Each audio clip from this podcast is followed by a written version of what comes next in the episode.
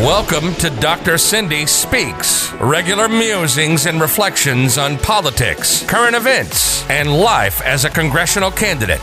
Dr. Cindy Banyai is a mom and small business owner fighting for our water, our health, our community. She's running for the people of Southwest Florida, trying to flip Florida 19 from red to blue. Listen as she speaks truth to power and gets real about being a mom and a candidate.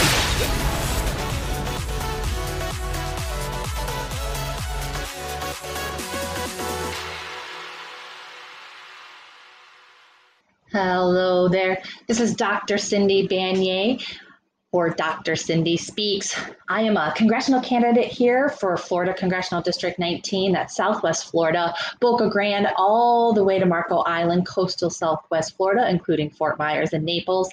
I'm a mom, small business owner, and I'm fighting for our water, our health, and our community. And I am here recording this podcast at 1:16 p.m. on Saturday, June 7th, or 27th, 2020. So this is a very interesting time to be around, as well as an interesting time to be a candidate here in the United States. So today we saw yet another shocking, skyrocketing amount of cases of coronavirus here in Florida. We are edging up close to 10,000 cases yesterday, and that was when there was the previous day almost 9,000 cases. So weird numbers are just adding and adding. And this is something that's of particular concern to somebody like me who is a parent of a vulnerable child, as it is probably for many people across Florida and the United States overall who are vulnerable and have underlying health conditions as well. Uh, these are the people that some think should just be sacrificed for the economy, but I fundamentally don't think that is what we should be doing. I think we should have prioritization around human health and life and we need to prioritize that and make sure that we are protecting that. And we're in a situation right now where I'm almost at a loss for what we can do because there we've gotten so off the rails with the covid-19 crisis and it's sad. You know we knew what to do. The public health experts and the epidemiologists told us what needed to be done. They warned the national administration in the united states months in advance of the you know the upcoming pandemic and it was ignored and dismissed and it was leading us to where we are today. And so we had a lot of time ahead of time to figure out. We used to have a pandemic response team that was disbanded by Trump in 2018, and that's a big problem as well. And I am somebody who thinks that we need to have a government that's a well-oiled machine functioning behind us, like an operating system almost on our computers, where it just runs. It just runs. It does what we want. And sometimes we get mad, right? I think anybody who's you know been around through the several genesis of the Windows system, we get mad at our operating systems, and it doesn't always work the way that we want. And there's always room for improvement. But who wants to go back to DOS, right? Nobody's screaming to go back to DOS, just like we shouldn't be screaming to dismantle our government, which is exactly what's happened under the guise of fiscal conservatism and under the guise of, um, you know, the Republican Party saying that we need to just not put people in place and we're going to put cronies into positions in our government and we're just going to continue to underfund underfund underfund. The thing is is that what we see in this pandemic is that we actually really need our our government to work. We need to have it functioning because the times that we want the government to function is when it's an emergency and you need to spin up things very quickly. And I just um, wish that we had had that, you know, engagement and had that um, emphasis beforehand, and uh, we don't. And it's it's it's a shame. And so I don't really know what to do anymore because we had a playbook, we had a you know a pandemic playbook uh, for the U.S. government and you know for the global community, and it kind of told us what we needed to do, and uh, we didn't do it or we didn't do it well. Let's say we kind of we we really half-assed it. Let's put it that way. We really half-assed it, and here we are. And so I don't really know what to tell anybody anymore what to do. You know, it's just this situation where we are seeing spikes and we're seeing people who are reluctant to even believe the situation that we have a pandemic. And that uh, that strictly goes back to leadership for me because if we had told everybody it was real instead of admit, you know trying to get people to be convinced that it was a hoax for months on end that we would not be in the situation we are right now.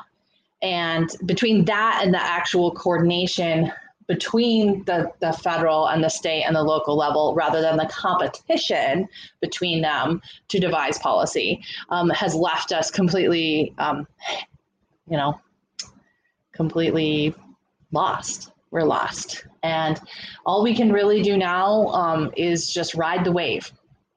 Ride the wave from here until until the end until there's a vaccine until there's uh, you know built up immunity around it I, I, don't know. But we're we're in pretty uncharted territory right now because uh, we were supposed to follow the book and the book got thrown out the window.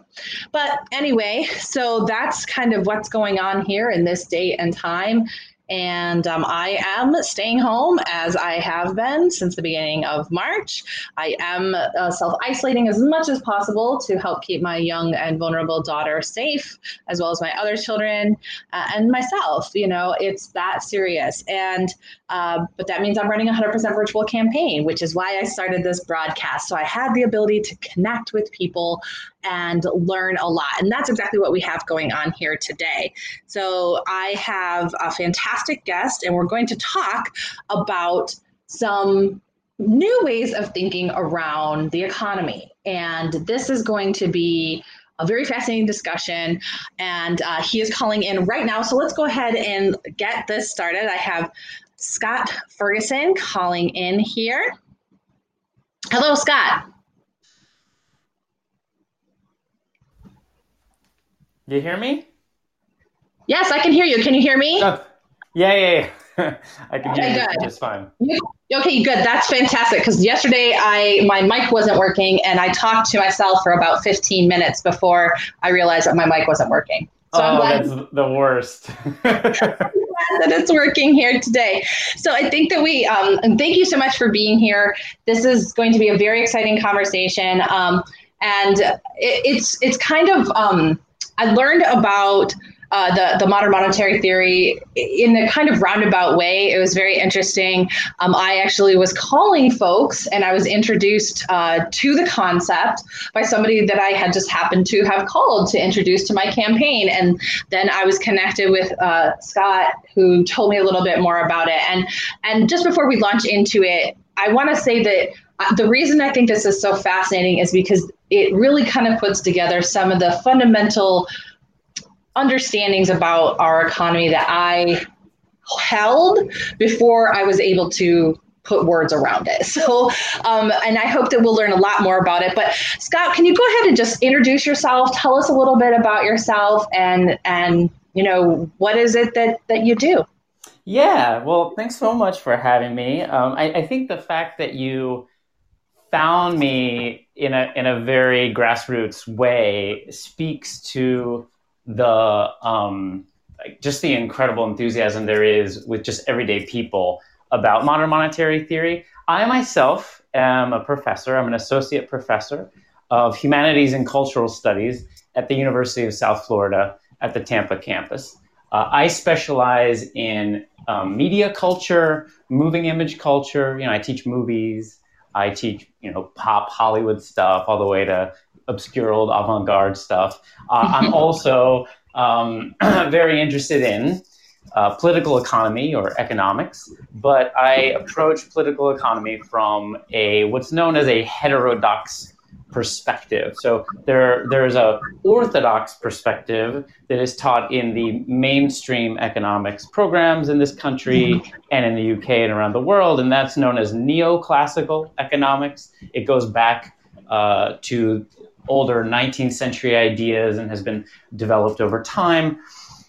I uh, am, by contrast, interested in you know more more critical ideas that don't take the neoclassical orthodox story for the way that economics works for granted. And then my own work at uh, the university and in my own publishing, I bring this heterodox modern monetary theory economics into dialogue and conversation with my work on media culture, moving images. And it, this could be anything from uh, just studying the way representations of money uh, work and what they look like and sound like in movies, um, all the way to you know how media is is financed and what kinds of media is financed over others, uh, and then the you know the question spiral out of there. So I, I teach this at USF, and I uh, also am a member of the Modern Money Network, and that is a 501c3 nonprofit organization uh, that started uh, at Columbia Law School and now has branches at many campuses uh, across the nation. And our purpose is to raise awareness about um, the way that our monetary and financial system is actually structured as opposed to the ways that we're told it's structured. And along with that um, comes, you know, uh, offering, you know, ideas for different ways that we might structure the economy uh, that's more just and more environmentally friendly uh, and things like that. So this is this is the background. And so maybe we could talk a little bit about what some of the basic ideas of modern monetary theory are. Um, yeah. Is that cool? Yeah, absolutely. Yeah, and and then it's you know I also want to kind of wrap into this conversation um, who else is applying this as well? So i, I really um, I, I love your description of it and i'm so happy that we were connected that you're so passionate about this because i really do think it's important that um, if we're really looking at systems to think about how we can break those paradigms about what we think we know or what we think is going to happen. Um, and that's exactly what we got here. So, yeah, go ahead, let, Scott, launch us into what are some of the, the basics of modern monetary theory. Yeah, I, we can go to the basics, or I can answer your question about who's who's who's working with this, right? So the, the the answer is a lot of people and in a variety of ways. Um, you know, the most high profile uh, example is Stephanie Kelton, who is an economist at uh, SUNY Stony Brook, and she um, just came out with a, a, New York Times bestseller book in the last few weeks called The Deficit Myth. She herself was the um, lead economic advisor to Bernie Sanders, first on the uh, Senate Budget uh, Committee. Uh, Sanders was uh, in the minority uh, leadership role there. And then she went on to advise him on his 2016 campaign and has been uh, working with him ever since. Uh, and uh, Bernie Sanders, uh, b- bless his heart, uh, learned a lot from MMT. He learned a lot from Stephanie, and and and actually, you know, has included Stephanie in you know many of the big conversations around his campaign and his the, the hmm. establishment mm. of his Sanders Institute. Um, but he ha- he hasn't gone the full distance. Uh, so that's just that's one example. Um, uh, you know, to be honest, you know, Stephanie has worked on the Hill for a while now, and so lots of lots of people know about it. The question is who's willing to talk about it. One hmm. one person that, that has put their money where their mouth is, so to speak, on MMT and given us a kind of a big boost is uh, Alexandria Ocasio Cortez. Um, um, a little less well known uh, is some more recent work. Um, uh, Congresswoman Rashida Tlaib uh, has mm-hmm. offered up some legislation to address the economic fallout from the pandemic and mm-hmm. specifically about uh, getting cash into everyone's hands immediately uh, and more so than the um, uh, you know the like the unemployment benefits are giving people and you know mm-hmm. what the, what the cares act has done and she's working with one of my colleagues uh, at the modern money network Rohan Grey uh, to work on some of those ideas i can come back to what that yeah. idea actually is so now let's just talk about what mmt is right we'll, yes let's do that beating around the bush. Uh, so the basic idea of MMT is that it is a more accurate description of the way that our economic system and monetary system actually works, as opposed to the way in which uh, the mainstream discusses it and uh, imagined it works. We begin by understanding money as a public monopoly that is founded by the government of the United States. If you take out a dollar bill right now, you're going to see all kinds of evidence of where money comes from. Money mm-hmm. comes mm-hmm. from the government. Because money comes from the government, it must always be spent before it is taxed back. No one in the world can have access to a US dollar, whether they earn it, you know, working at Chili's or they make it, you know, by scoring big on the stock market. Nobody has a dollar unless the US government has issued it in one way or another. Mm-hmm. One way that that money gets out there circulating is through congressional appropriation. Another way that that money gets out there is through state licensed banks. And what that means is, I mean, federally state licensed banks, there's state you know, individual state licensed banks as well, but that's all predicated on federal authority anyway. Mm-hmm. So what banks do is they issue credit, which we argue is money. They mm-hmm. issue credit on behalf of the US government. The the upshot of all this is because the United States government is the source of the currency and it it um, makes the currency, it can't actually ever run out of the currency. And what this means then is that the federal government has a lot more fiscal policy space than orthodox economics and orthodox political rhetoric allows for. Mm-hmm. Our argument is a government that issues its own currency like the United States can always afford what is available to be purchased or can be mobilized in terms of material resources, labor, and know how, right? So long as that stuff is out there to be bought or do, to be put into action. When there are not resources or not uh, when there's not enough labor, then there are limits to uh, spending and they are real material limits. And that's why, from an MMT point of view, we say the limits to spending are real resources and labor. They're mm-hmm. not so called affordability. So, mm-hmm.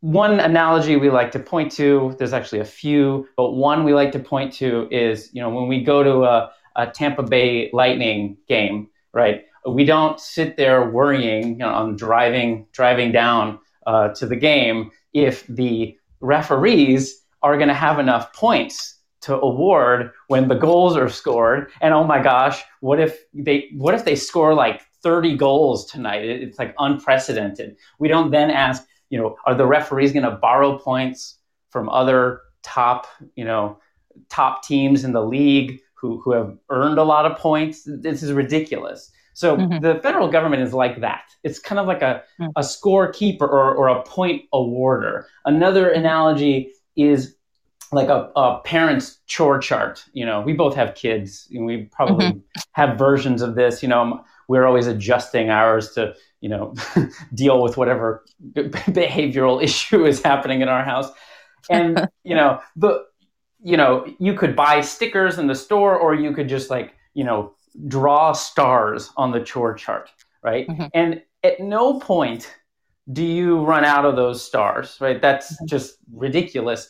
The, the, the real limit is well, what kind of behavior, you know, what kinds of chores, what kinds of, you know, being polite, uh, setting the table, you know, what kinds of things can you get your kids to do through this counting system, essentially, right? Mm-hmm. Um, so that's the that's like MMT 101. Maybe we'll mm-hmm. pause there and you can ask me yeah. questions. Yeah, I'm just reflecting back on that. And you and I have had this uh, conversation. You know, we've been talking about this for a little bit. And, you know, as I started out with, I, I really gravitated toward this once you were explaining it because this is kind of how I explain it to my students at Florida Gulf Coast University when we do talk about the economy as well and how much of it is related to um, perception and that actually we, you know, that numbers, th- these large numbers, trillions, billions, we don't really have a good grasp of, frankly, as no. humans. And we can count, uh, we get 10. Like, this is what I tell my students. I'm like, uh-huh. you see those two hands in front of you? That's about the limits of your conceptual understanding of, of numbers. And because everything beyond 10 it's just it, it, just it's on paper you know what i mean or it's just yeah it's it just a market so big yeah. Right. Yeah. We have no idea. And so, like, I, I know I have a section where we talk about uh, like cocaine trafficking, and it's like 340 tons a year of cocaine is trafficked. I'm like, okay, so how much is that? Like, how big is that? Is that right. like we stacked it up in like containers? Is this like as big as this building? Like, I have no idea, you know, um, and neither do you, and neither does anybody else, unless somebody's like, you know, calculating it out themselves, but even in their own mind and their own understanding, their innate understanding of the world, they don't know it. And mm-hmm. so I kind of based that, that kind of understanding of how humans interact with numbers into the economy too, right? So we're talking was the CARES Act was like 4.5 trillion dollars or something. Yeah, but it, it depends how you count that. Yeah, yeah, yeah. Well, sure, and exactly, and it, it's but at some point it just becomes so kind of abstract and detached that we, we no longer have an understanding of it in like a tangible sense. And yeah, there's and, a great SNL sketch actually from this oh, last oh, really? year. Yeah, that I'll send you. It's really funny. It's uh, it's about uh, Elizabeth Warren and and her trying to explain how she's going to pay for her healthcare plan, and eventually uh, just trails off into like, you know, six trillion, blah, blah, blah, blah. Well, you know, it's just numbers. It's, yeah. it's pretty funny. Yeah. But it's, I mean, it's true to a certain extent too. It's like, here we are, we can get to 10. We know that because that's how many fingers we have. And it's this like very psychological for us.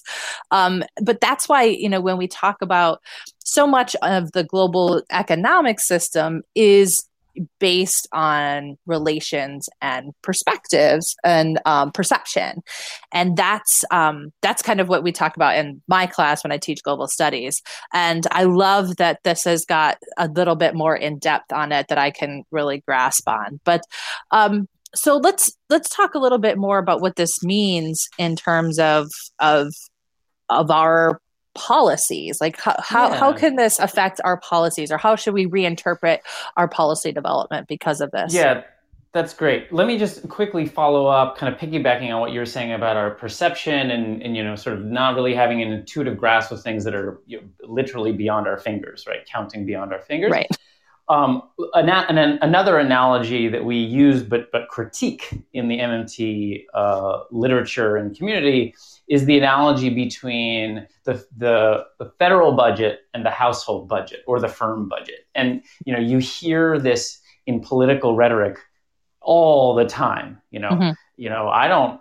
The, a politician gets on TV in a debate or on a commercial and says something like, you know, is complaining about the national debt or deficits and is saying, you know, I don't run my household budget in this way. I balance my budget. I'm responsible in my house or in my company. So, mm-hmm. you know, how dare the current administration and the current Congress be so reckless and and not balancing the the federal budget? You know, it's terrible. And our argument is that this is just a false equ- uh, equivalence. That these are not related at all. And in fact, if if the federal government isn't running some kind of deficit, then there's not going to be enough money in the economy for you, for you and your household. So mm-hmm. it's a it's a totally asymmetrical relationship that mm-hmm. that are, just have nothing to do with one another in terms of um, the the principles or the ethics that they're supposed to be following. Um, can I just add on to that too? That that's actually it's all just a that's a bullshit thing that people say anyway, because the vast majority of people, um, you know, it, it, may be actually a, a, more of a reality for people who are lower income and living, you know, paycheck to paycheck, because you have to budget when you live like that, or you don't right. have the ability to have access to capital. But yeah, most you're people punished, who, right? You're disciplined into it, right? But yeah, I agree with you. Most rich people and and corporations, like they're always over leveraged. That's oh, how you succeed. well, and everybody, yeah. if you if you're a quote homeowner, unless you paid cash, yeah. for that outright, yeah, you're in debt, right? Like exactly, you got a mortgage, so yeah, no, right. you're not like quote living within your means or within your budget because you have a you have debt. We have credit card debt, we have student loan debt. We could talk about that, but we have you know yeah. all this other debt that we've leveraged to be where we are um, especially people on the you know the higher um, you know income brackets brackets in the society. And so I, that has always like rang false to me when people totally. say that because i know that they're, they're it's not even true in their own household or business. Yeah, absolutely. For sure. Um, so uh, policy wise i mean yeah we could talk about a lot of things. We could talk about uh, you know student debt cancellation. We can talk about reducing uh, the fees for universities, public universities. Um, uh, you know, the, the question becomes, what do you want to do as a society, not what can you afford to do? Or if you're mm-hmm. going to ask the affordability question, you got to say, well, do we do we have enough, you know, PhDs who can be professors at, you know, our expanding universities that we want to have? Well, the answer to that question is Yes, we do, and most of them are adjuncts, and we can paying yep, them a lot me. better, right? yeah, right, exactly. So you know, these are these are political questions, material questions, and questions of inflation, but they are mm-hmm. not questions at all of affordability. Um, I, I, will say that uh, one of the one of the ways that people write off MMT is they do this slippery slope argument, right? And they, mm. they accuse us of being just irrational. So what they say is, you know, oh well, once you open, you know, open that possibility uh, of of federal spending without limit, then that means you you really are going to literally spend like nonstop, and you'll never, never, never cease, and it'll cause hyperinflation. And you know, we're not we're not advocating for irrationality. You don't throw everything mm-hmm. else out the door. You just shift the conversation.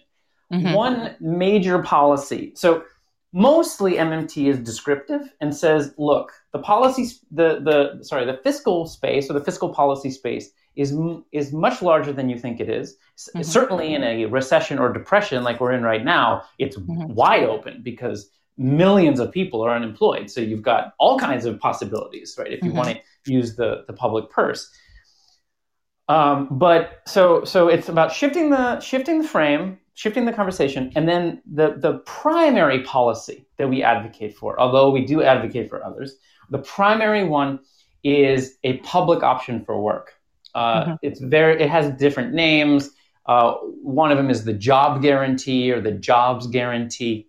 And it, essentially, what this does is it um, goes back to uh, Franklin Delano Roosevelt's uh, second uh, Bill of Rights and the the demands of uh, the civil rights movement and the March on Washington and beyond, and uh, takes up the idea that everyone has a right to decent, well paid work, a mm-hmm. job in our society, and that the, the private sector cannot ensure that for everyone because it op- operates according to the profit motive and it's got to mm-hmm. be you know, lean in places. And the private sector's job is not to make sure everyone is included, right? Mm-hmm. So that's the public sector's job. And uh, our argument is that, oh my goodness, there's always more more to be done. We're not, you know, we're not, uh, uh, you know, uh, obsessed with the Protestant work ethic. You know, we're not like work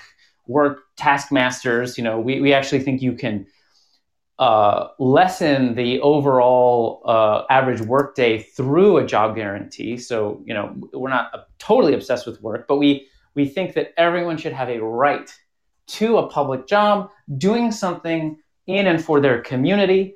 Uh, it would be federally funded, but it would be administered across sectors and across levels of governance. So mm-hmm. it, it, you know, we could have like old school New Deal federal works projects. Nothing wrong with that. You can mm-hmm. also have state level projects. You can have county and city level projects. You could even get, you know, even more uh, kind of innovative and do like municipal councils or neighbor, neighborhood projects that could have access to these federal grants if they, you know, complied mm-hmm. by certain standards. Also, uh, as um, one of the, the great modern monetary theorists who writes a lot about the job guarantee, Pavlina Tcherneva, uh, will often say you can you can um, fund the nonprofit sector mm-hmm. uh, to hire people. Of course, they're always looking for people, and especially in a recession, they're the ones who have to you know cut first. So yep. imagine, you know. Imagine giving Habitat for Humanity a bunch of grants to hire people to help them. Imagine mm-hmm. Meals on Wheels getting those grants, right? Um, and and so that way we're having work community work done by people who are already doing it and they can just expand their enterprise rather than having to like invent things from scratch. And what the job guarantee does is it not only gives everybody who is willing and able um, training and and a job, but it also sets what we call a wage and benefits floor for the entire economy. Mm-hmm and that says that you know, I mean, you it's politics. You have to decide what it's going to be. Like you know, let's say let's say we want a really you know really robust wage floor, and let's so let's say we make it twenty two dollars an hour, right? Mm-hmm. Whatever. Um, and then you bake in certain um, benefits like paid vacation and paid sick time and um, you know, all, all, the delicious goodies that we want to make a good society, right? Mm-hmm. Um, and what that does is it sets the standard for the entire economy. And it doesn't yep. just do so by the letter, right? It's not even just a law that says, well, everybody must comply. It actually embodies it because mm-hmm. it just starts paying $22 an hour to a whole host of people with all of these privileges. And then what does that do to the low low paid you know precarious service sector that mm-hmm. that our society mostly runs on it says to that sector you are going to lose employees left and right going to mm-hmm. work in community gardens or pushing in to teach art in schools or clean cleaning up our cities and straightening sidewalks and mm-hmm. retrofitting buildings for ecological uh, improvement. You're going to lose these workers unless you pay them a little bit more than $22 an hour and you give them decent benefits. Mm-hmm. And basically if you don't if you don't pay up, then you're out essentially. Yeah, and I love that. I love that because that actually that's that's part of the market, right? Um, that forcing yes. that you know you have to compete so and and it allows for that free market thinking and the private sector can be the private sector and do their thing but ultimately they, they there's going to be competition in that uh, workforce pool um, so exactly. I, I, I am i i love that aspect of it because it kind of sidesteps the whole um, regulation component that a lot of the conservatives want to rail against um, saying, "Oh, the government's yeah. over-regulating and they're doing this." Well, we don't have to regulate. So if there is this universal job guarantee, and you, like you said, there is a floor for wages and benefits, then they inherently have to compete. Exactly. And, and what what this what this requires then is for us, uh, progressives, or you know, however you want to describe yourself, to to take back take back the discourse of dynamism and innovation back into the public sector. You know, since the, the Reagan revolution, we've been all taught and brainwashed from a very early age to think of government, you know, as the worst thing, the sluggish thing, the, you know, mm-hmm. all the red tape and all the appro- you know, approval and, you know, you can't, you can't do anything dynamic and interesting there. Um, not only is that wrong, um, but it mm-hmm. also becomes a kind of self-fulfilling prophecy where mm-hmm. where people who are big thinkers and dynamic and want to shake stuff up and um, try new things don't go into public mm-hmm. service, mm-hmm. right? Mm-hmm. So, I mean, I think that's changing a little bit, especially with candidates like yourself who are getting fired up and want to really see this world headed in another direction. But yeah. I think we have a long way to go to to reclaim the public yeah. As um, as the cool place to be, right? As where yeah. where we get things done in a in a innovative way. And what, what the, the Reaganites for, forget to mention is that the reason that the government is so bureaucratic is because of all the means testing that they put yeah, in. Of course. No, of course it is. Yeah. And then, you know, uh, right, then the other side of that too, I mean, it's all hypocritical and contradictory. The other mm-hmm. side of that is that you know, it, we if we think of Silicon Valley as the, the the great beacon of private innovation, you know, most of the technologies and tools that we now you know enjoy coming out of silicon valley were all the result of years and government years yep. of R- r&d government grants mm-hmm. government institution absolutely i mean silicon valley was made by the the, the robust mid-century military industrial complex all funded by a, mm-hmm. a government that compared to ours was not so deficit averse and wasn't afraid to spend on really big things like going to mm-hmm. the moon, right? Mm-hmm. and that's yeah. why we have Siri. That's why we have touchscreen yep. technology. Um, that stuff didn't come from, you know, like precarious little startups in, in garages in Silicon Valley, right? Right. right. This is how Elon Musk uh, built his empire too. Yeah, yeah. Um, I want to just roll back to something because my brain started firing when you're talking about the nonprofit sector. Because of course, I have spent my career outside of uh, part-time academia in the nonprofit sector, and something that has always I, I love my nonprofit partners. I really do. There's so many people uh, working passionately to help our community become a better place, and the people who are doing the work, it, it is it's shoestring budget, right? It's yep. you know just trying to do it because they're so passionate about this this change that they want to make. And um, but there's another side of it and particularly in the philanthropy component mm-hmm. of nonprofits right? And it's something that over the 10 years that I was in that sector very heavily in this region that I really started to feel uncomfortable with. Because this you know, I, I love when people want to donate to organizations and they want to donate to organizations that um, uh, help our community. I think that's absolutely fantastic, admirable, and needed. What I got a little bit uh, turned off by is how there's significantly large amounts of money that are dumped into organizations, into foundations in the name of philanthropy that do two things. One, they are skirting these individuals' uh, supposed con- contribution to our, you know, taxes. Yes, and I, to I the public the good. word supposed. Yeah, we'll right? get there. Yeah. yeah. Um, uh, but it's supposed to be their contribution, and they're skirting that around. Um, so that's yeah. one thing that makes me upset because I think everybody should be paying into the public good. Mm-hmm. The second component of it that really started to make me feel uneasy is the control factor. Mm-hmm. Is that it's it's not only just you know averting taxes and paying in, but it's also averting or, or, allowing them to exert control and do what they want. So they can put it into a religious charity or they can put it into something that um, the ones that I really hate, but the ones that that uh, help young women uh, uh avoid abortion and all that kind of stuff, right? Like, mm-hmm. and they're you know pilfering these these young women off the streets and kind of, you know, it, but yeah. and that's a very kind of I don't know. There's there's a whole lot to that for me, but um, but yeah, so they put it into their own little niche area that, and then they continue to control it. And then the way that those documents are written in terms of those donor agreements, uh, especially with the states, they live forever.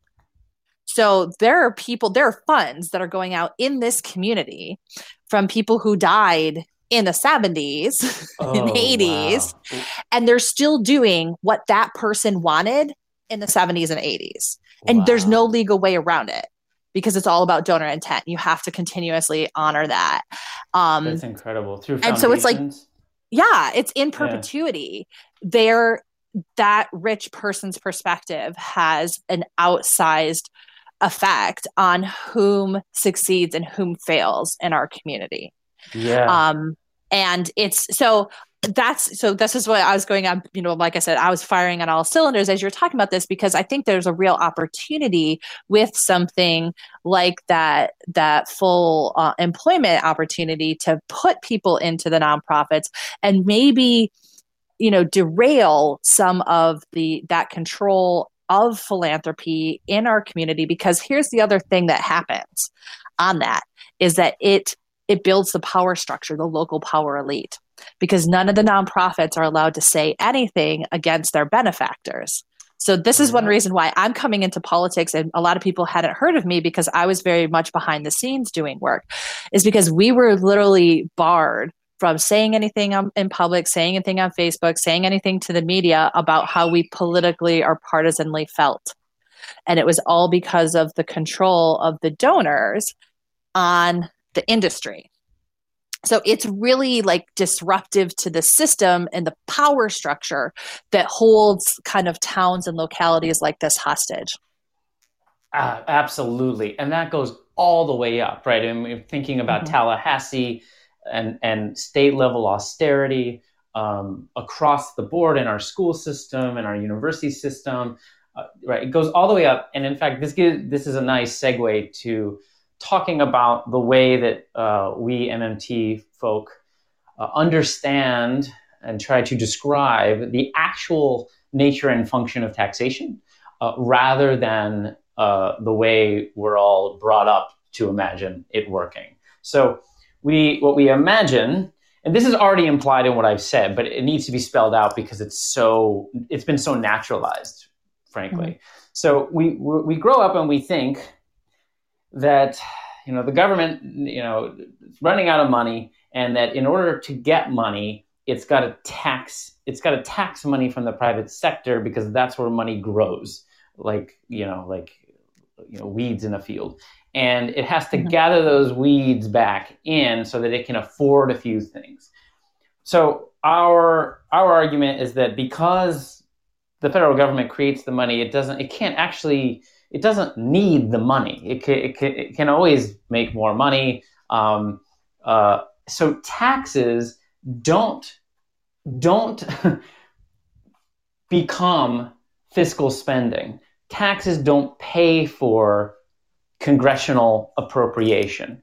When taxes are collected, essentially what is happening is that you know they're numbers on a computer and they're being deleted mm-hmm. because again, you know, when when, when my kid comes with all the stars that I've given him over the last week for all the good things that he did, and he's like, "Can I have my toy or my screen time now?" Right? I don't need those stars, right? I don't use those stars for anything, right? I, I just needed him to do some good things. Mm-hmm. The same thing is here too. So, what are taxes for? So, when people hear that, they're like, "Oh, then you know, why bother paying taxes at all? This is ridiculous. This is just a big hoax." And we say, "No, that actually you need a federal tax system in order to, what we say, anchor and drive the currency. That a currency is actually a tax credit at the, mm. at, at the bottom of things. It's basically you owe the government a series of things. And this, you know, simplistically, it's the federal government. But in fact, it's all levels, including like court fees and fines. And, you know, I mean, mm-hmm. really, what what the U.S. dollar is is a unit of obligation and settlement, and and and so you need to be obliged to pay various kinds of taxes in order to be looped into the system and for the system to work and to to basically hope you know, the, ideally to make us collectively work together to, to make a decent place to live. Um, it doesn't mm-hmm. always work out that way but that's the function of taxation we say not to pay for programs. Now, what this means then is when we are fighting our political fights and making our cases for why we should have a job guarantee or cancel student debt or a Green New Deal or whatever it is that we're interested in, we need to separate the politics of taxation from the politics of a particular fiscal project.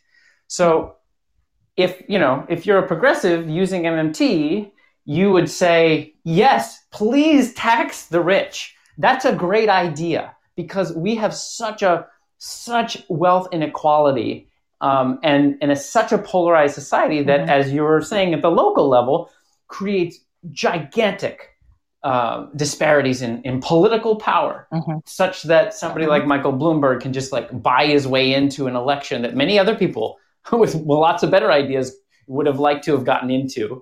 Um, mm-hmm. but but they didn't have the money to just barge in, right? right. And that's just one extreme example. Um, so our argument would be you tax the rich in order to have a better democracy, to have more equal distribution of power, right? Mm-hmm. Not to so-called recycle their money. Mm. And then have the have the battle about about what you want, a job guarantee or whatever, have that be its own separate thing. Mm-hmm.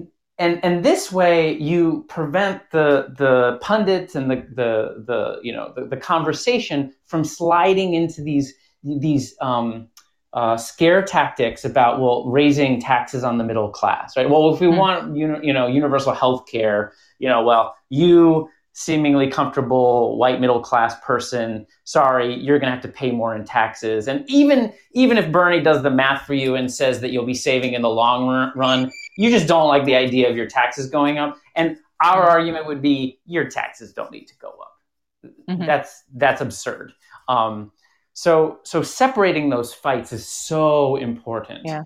Um, and I think another reason you want to separate those fights is you don't want to give the rich like your your discussion of local rich right mm-hmm. you don't want to give the rich that kind of power you don't want to mm-hmm. you don't want to rhetorically say can we have this if you give us some money right instead we should just take claim over the public purse and say it belongs to all of us and we should be spending toward you know public purposes. And you know whether you want to pay in or not it doesn't matter right? Like mm-hmm. maybe maybe we're not going to win the, the tax fight for a while. In the meantime we can have a job guarantee and we can mm-hmm. you know put people to work and build solidarity. And then maybe a little bit down the road we start winning some tax fights right? So they're just they're they're they're two different dimensions that the mainstream discourse has fused together in ways mm-hmm. that basically always make Democrats lose, right? Because nobody wants their taxes to go up, right? Right, because yeah. that comes out of your pocket. Yeah. So great, Noah. Thanks. That was a very enlightening discussion. There's there's like two other questions that I have. Um, I know that we're we're we're going long, but there's a couple things because that came up that I wanted your insight on. Um, the one of them was that uh, that came up in the debate that we had this week. So there's uh, been series of bipartisan debates, and is hosted by this. Uh, it's supposed to be non-political, non-partisan think tank, which is why they invite the Democrats. But they're very hmm. conservative in their philosophy. um, but you know, I appreciate and honor them in the process. So I participated in their three candidate forums as well as their sit-down interview for endorsement, which I am 100% sure that I did not get their endorsement, but I'm hoping that they gave me like a check plus for trying and being uh-huh. honest and my and authentic sure. in my positions, which is uh, what I was hoping for.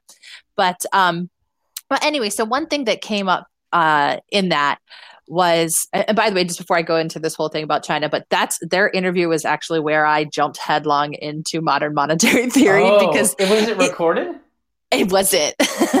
it wasn't, which is probably uh, for the best because I'm uh, quite um, I'm quite new at this uh, right, uh, in right. terms of explaining it on my policy platform.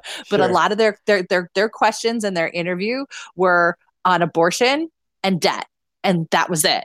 And the abortion one nailed it. Got it. I'm pro-choice. I'm authentic in that. No big deal. Yeah. the debt one though was a little bit and they had never heard the things that i was saying. You oh, know they're like not. are you sure that we just you know this deficit isn't a problem? Like it's not a problem. Yeah. Um, so anyway it was um it was really a fascinating conversation. Um, but that's why i said i'm gonna have to give my friends over there a call again so we can get skilled up and start talking about this in a real way yeah. uh, better way. So the other the other thing that came up in this debate was uh, about china. And this like for me was just i like I, I don't even know where to start because it's just so implausible. But this is a real thing that real candidates in my district florida congressional district 19 that the republican candidates are saying. They are saying that we need to hold China accountable to our debts that we need that they just are basically need to you know full amnesty and that we are going to essentially charge them for the 4.5 trillion or whatever that the cares act costs because the coronavirus was their fault. And I yes, I know it's. I am I'm, I'm I'm laughing instead of screaming, right? Because it's it's so horribly racist. Oh, uh, I know. yeah, yeah. It's crazy, and that's where I was saying, like, watching this debate. I'm like, it, it, none of that makes sense. I mean, let's let's say okay, like even if you just play the game of like let's say that everything that just came out of your mouth is true, there yeah. is no mechanism for that. Like there's no there's no international no. body that you no, can go it's called war. Like, yeah.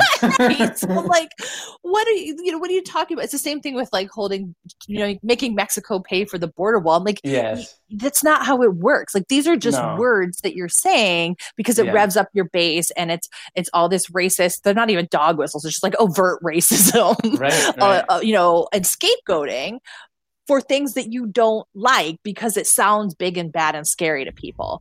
Um, but anyway, I just wanted to kind of um, get your thoughts on on that and like what would be a really great kind of response to something like that according to the the MMT framework. Yeah. So one maybe preliminary remark that I wanted to make sure to uh, get into this particular conversation was what MMT allows us to do and what allows um, people like you to do who are running for office and trying to, to shape the debate is to get away from zero sum politics, where we imagine that one needs to rob Peter to pay Paul, which usually mm. means taking money from uh, white middle class people uh, and giving it to brown people that scare them. Mm. And um, and this kind of rhetoric, this kind of zero sum rhetoric, fuels resentment. It mm-hmm. fuels hatred, and it makes things even worse than they already are. And every time we get that kind of that kind of zero sum political speech, um, it just it, it, it, it, just drives me mad because it's mm-hmm. not actually what how things work. Um, when it comes to China and the debt, okay, so let's talk about why why China owns a bunch of treasury securities. This is because we buy a lot of things from China, right? As mm-hmm. consumers, but also, you know, our, our industry, you know, pays people mm-hmm. in China, other industries in China. So, and they pay in US dollars, right? They don't pay, pay in yuan. So, so China has a lot of dollars because we we want the stuff that they make for us, mm-hmm. right? So then they need to figure out a, a, place to park that, right? And that, that's a lot of money, right? And the, the government of China actually, right, you know, has has a lot of those US dollars. And, mm-hmm. you know, there are caps on US bank accounts. You can't just park billions of dollars in, right, like mm-hmm. over at Bank of America, right? Mm-hmm. Um, and, and I mean, and this is the case for all rich people and all corporations in the world. They, right, they do other things. They make investments and the the safest investment in the United States and probably the world is the U.S. Treasury bond. Mm-hmm. So, um, so, so they buy these Treasury bonds, and essentially what they do when they buy the Treasury bonds is they've got liquid cash, which is essentially like a, having a bank account at the Federal Reserve, and then when they purchase the Treasury bonds, it's kind of like uh, it, when you change, when you push money from your checking account that doesn't earn interest into a savings account that's less liquid and earns interest. So mm-hmm. that's sort of what happens, except it goes from the Fed to the Treasury. And so now they, they can't spend it whenever they want. They have to wait for it to mature. And they're earning interest in a way that they weren't before. Mm-hmm. That's like technically why China has all this all, all of this holds all of all of this debt of the United States. Mm-hmm. Now, we have to come back to what we were saying about the federal government and where money comes from. We, we told the, the, the MMT uh, version of what are taxes for. Now we have to we have to talk about what treasury bonds are for. Mm-hmm. So we say that well when we when we can't find the taxes the federal government can't find the taxes they must then go so-called borrowing. And they borrow from the private sector and from the you know domestic private sector and the international private sector.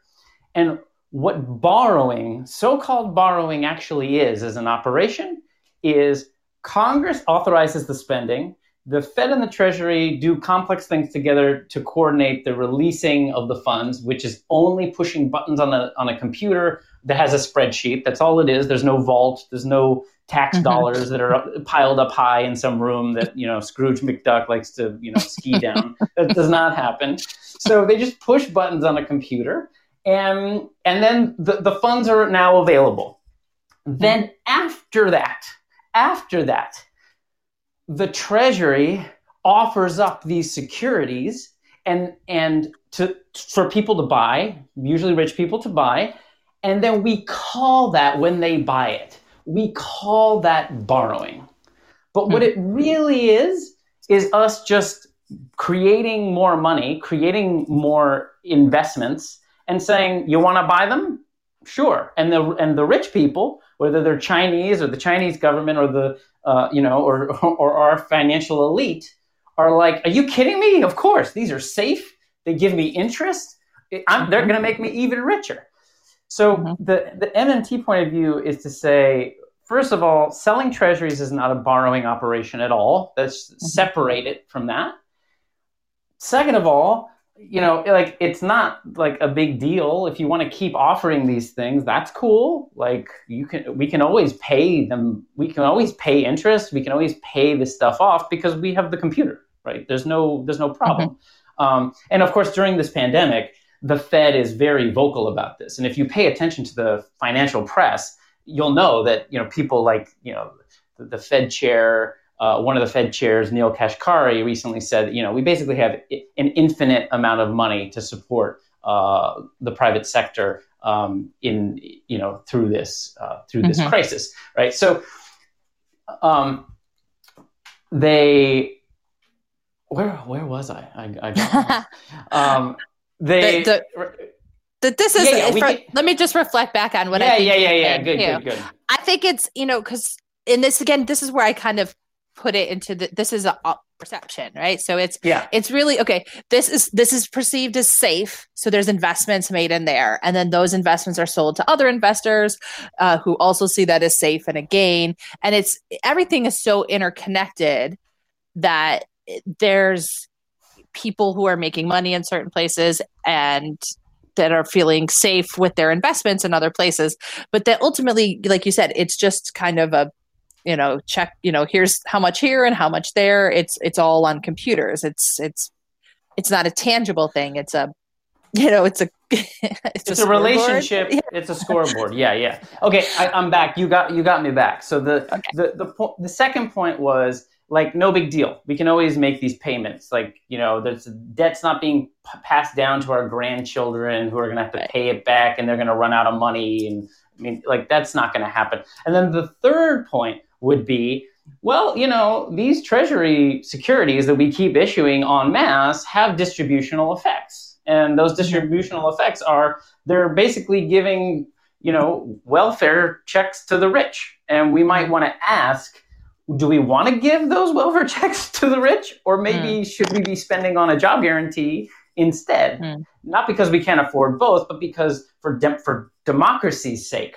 we might not want to be essentially fueling Wall Street, which is what these treasury securities do, because Wall Street really mm-hmm. revolves around these these base securities. Mm-hmm. Yeah, absolutely. Um, and I had a thought that I just uh, just flitted uh, flitted out of my brain too, but it's it's so very fascinating because it is different. It gets into this banking thing that so few people in the, United States, in particular, really have a good grasp of.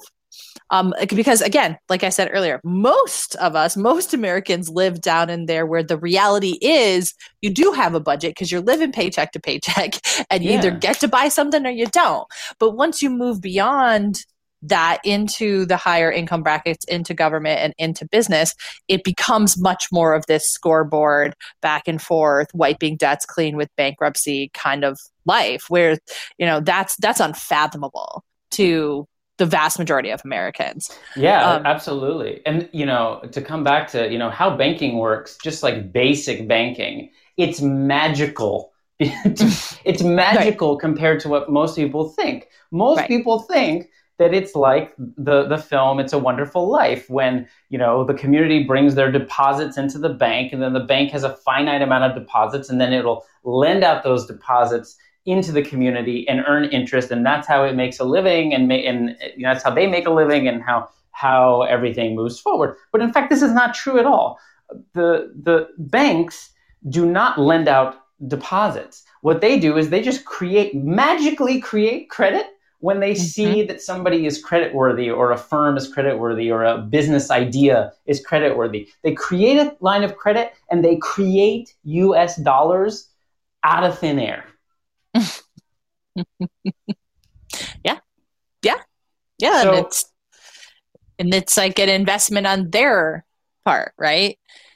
Yeah, absolutely. on behalf of the, the, the, the, authorities that have given them permission to create this credit. And so in the MMT world, what we say is money is a public utility, it's a capacity to, to issue credit, it's a legal construction, it's an accounting construction, it can be it can be constructed in other ways. So why is it that you know we pretend that the federal government is broke, we and then we give all this credit creating capacity to all these you know financial corporations and uh, that that really you know aren't doing a lot of great things with it. Uh, meanwhile, we, we demand that that our individual states and counties and municipalities are you know uh, tightwads essentially, right? Mm-hmm. Um, it's it's absurd.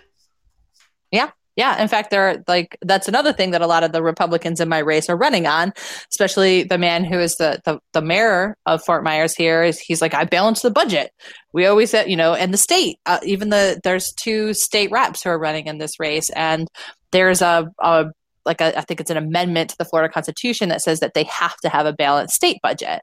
But yeah, exactly, you're right. Is that it goes into this, you know, then you are you're pinching yourself unnecessarily, acting as if there there is a finite amount of resources when it is ultimately ends up being just do we have to can we do it? And i want before before we we we wrap up where you tell me a little bit about um uh, how else we can how, how else other people around the country are using this um, but that give uh, tell me again the, what you had walked me through before about the that how it is that the perception works. And the way that i had explained it in my very uh, on the spot way in that interview a couple weeks ago was that you know because we have a strong economy we have uh, people who are you know we have resources we have businesses uh, we have production capacity um, and that is continuing to go, that's what ultimately fuels the, our ability to continue to to grow and invest in the public realm as well.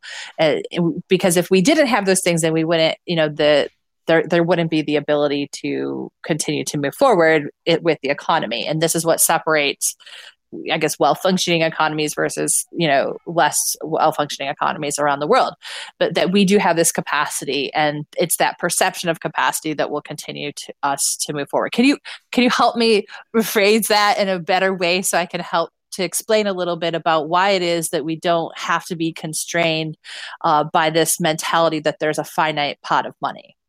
Yeah, um, I, a lot of a lot of that makes a lot of sense to me. Um, I think that's pretty good framing. Uh, uh, you know, we we often in the Orthodox perspective ask the question, you know, what what backs the money, right? And nowadays, since the '70s, we live in a so-called fiat money uh, mm-hmm. system, with the dollar being pure, just backed up by the full faith and credit of the U.S. government, not gold, right? right. Um, and from an MMT perspective, you know money was never really so-called backed up by gold and really uh, to ask what backs up money is sort of silly and a nonsensical question you know what what is what is behind money, I would I would just say, you know, what what money does is it creates production, right? And it creates obligations. And yeah, what you were saying, we have infrastructure, we have businesses, we have people with skills, and they do work. And sometimes it's really good work. And you know, that's why we can we can always you know expand more or change the composition of that infrastructure and production in, in green ways or more just ways. Mm-hmm. Um, the, I think the only thing that I would um, just just uh, maybe adjust a little bit in what you said is you kind of started with the private sector. You were like, well, mm-hmm. we have businesses and we have production and productive capacity and laborers, um, and that's what's going to allow us to grow. But what what I'll say is that yes, of course, that's necessary, right? When um, when when you don't have that, you're in a failed society. But it's also important to come back to government and the public. And mm. yes, uh, I, I don't have. Uh, uh, I'm not giving good grades to our public, and and it needs a lot of work. But you know, the only reason why the private sector can do what it does, as we've said previously, is because we actually do have has historically have had a functioning government that mm-hmm. that for all of its faults, you know, does collect taxes, that does, you know, provide all kinds of fiscal support and tax breaks and programs all across the country and and beyond. And if you didn't have that, you you couldn't have the robust private sector either. And of course, all of this has to be kind of bracketed because right now we're in an age, we're in a moment of incredible mm-hmm. crisis mm-hmm. and flux, and mm-hmm. Congress is sitting on their hands and not doing enough. And uh, mm-hmm. so, you know, um, I think I, I get into the mode of introducing MMT according to like what was normal times and now you know some of the things I, I, I typically say kind of uh, meet some stumbling blocks well, I will say that this is something that I, you know, in in my vein, my area is political science and public administration, and I tell people this all the time. I said, listen, the United States government was the the the bedrock of of public administration theory around the world. It was what we would look to and say, this is how to do it. This is how to create democracy. This is how you create um, civic participation and civic engagement. This is how you set up public programs to invest um, in our country in a country and it was you know when we look at it and the way that i had taught it because i did research uh, this outside of the United States, right? We were using the fundamental,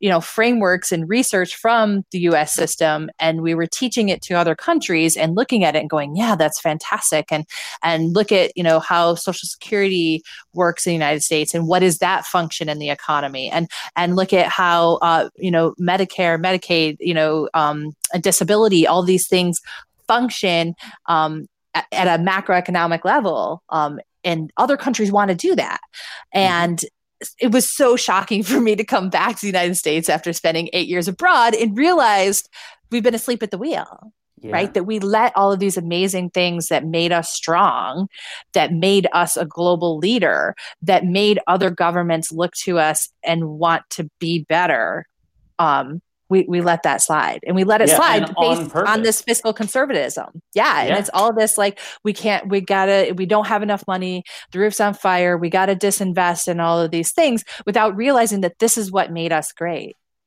and it was. Mm-hmm. Um, so it's heartbreaking to me. It's heartbreaking because I said, this is my technical skill set. And I look at it, I'm like, oh man, we really just need to get some of this back. We need to get people to believe that it works.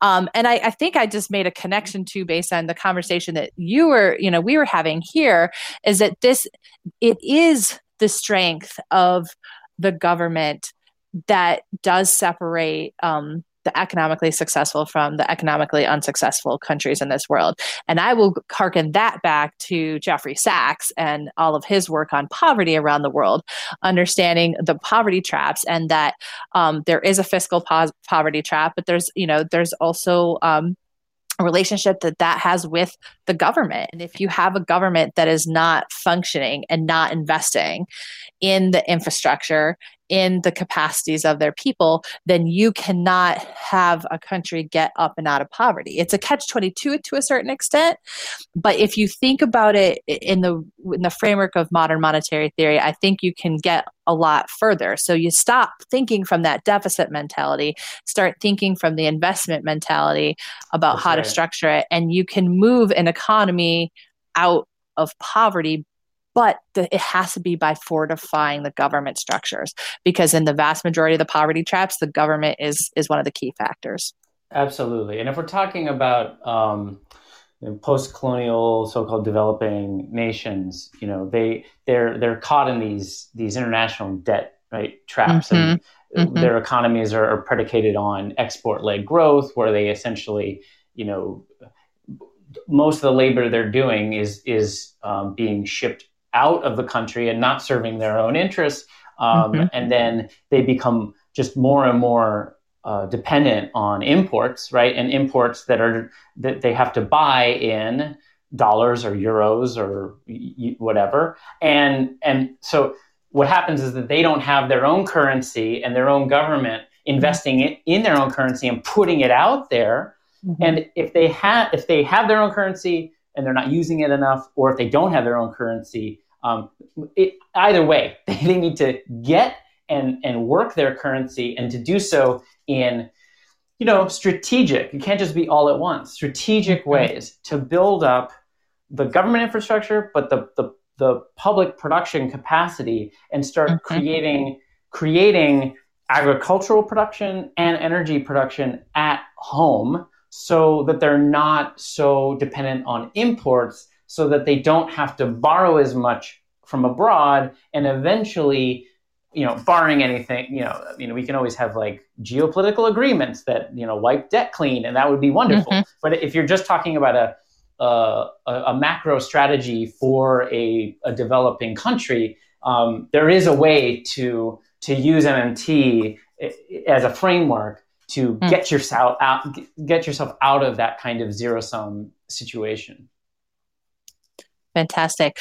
All right, so let's let's hear from you some final thoughts. I think that there earlier on there was a couple things you wanted to loop back to, but so leaving here, what do we really need to know about modern monetary theory um, to be effective and move forward? That's a great wide open question. Um, okay, so maybe one thing I'll loop back to is uh, Rashida Tlaib's uh, Boost Act. Mm. Um, and so she's working with my modern monetary theory colleague. As I said, his name is Ro- Rohan Grey, Rohan Grey.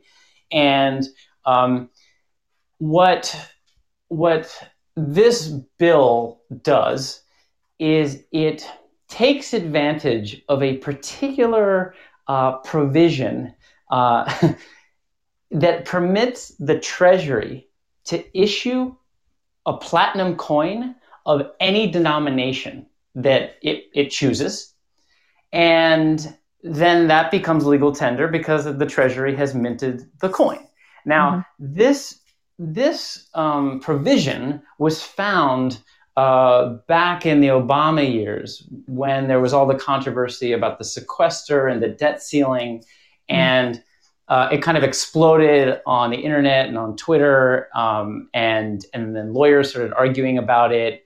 Um, and the, the, proposal was essentially to mint a trillion dollar coin and just pay off the debt, and and then you don't have a debt ceiling problem anymore. And then you can just you know go, hmm. go proceed with congressional appropriation. This is a total gimmick from an MMT point of view. It's just yeah, I mean we can always afford it. That's the that's not the issue. You don't have to mint a coin, but this was a kind of like a, a, a way to politicize and to show what's actually possible, right? Hmm. So my colleague has been working on that for a long time, has been thinking about it, and then um, uh, it, you know, it went out of the news cycle and nobody was talking about it. But he, you know, he has been working with uh, Rashida Tlaib and uh, some of the other uh, more progressive uh, uh, Congress people and he floated this idea of minting the coin to them to the mm. to the um, uh, to the Tlaib uh, folks, and and they were into it. And then they they built a um, a whole package of you know how how are we going to get the money get money to people for relief right away, right? Um, mm-hmm. And they they they proposed um, that you could use a, an app right to to get the money, um, mm-hmm. or you could get a government debit card. And what this mm-hmm. would do is set up public bank accounts, and suddenly everyone who was unbanked would become mm. banked, right? And they would have free public banking where they don't have to go to, you know, payday lenders. Talk about mm-hmm. disrupting political mm-hmm. power, right? Mm-hmm. They don't have to go to payday lenders. They don't have to pay fees, you know, fines and fees, you know, at, at whatever the corporate bank is down the street. Um, and so so this would um, and then there was another component which was about sending out basically like care teams uh, training and sending out care teams to make sure that everybody who needed access to the app or a debit card was getting it and would, would also you know be kind of trained in kind of basic nursing and be you know going out there and making sure that everybody during the pandemic was doing all right um, mm-hmm. and it was i mean it's an incredible it's an incredible proposal and bill. You know, obviously, like this do nothing Congress is not jumping on this bill, but mm-hmm. it shows the kind of imagination that that is opened up when you have a correct understanding of the monetary system the way that MMT describes it. Yeah.